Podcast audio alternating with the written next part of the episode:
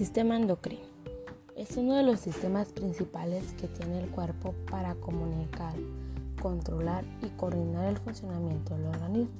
El sistema endocrino trabaja con el sistema nervioso y el reproductivo, asimismo con los riñones, intestino, hígado y con la grasa para ayudar a mantener y controlar.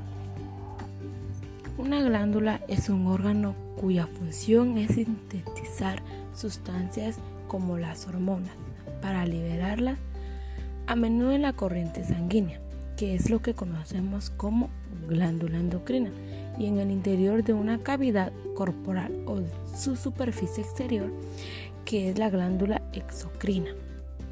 Las principales glándulas que componen el sistema endocrino humano incluyen el hipotálamo, la hipófisis, la glándula tiroidea, las glándulas paratiroides, las glándulas suprarrenales, la glándula pineal y las glándulas reproductoras, que son las que incluyen los ovarios y los testículos. El mecanismo de acción hormonal en el sistema endocrino está formado por glándulas que producen hormonas y las vierten a la sangre.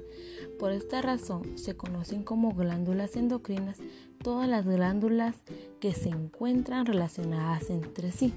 Hay glándulas endocrinas que producen hormonas que actúan sobre otras glándulas endocrinas, las cuales a su vez producen hormonas que actúan sobre los denominados órganos diana.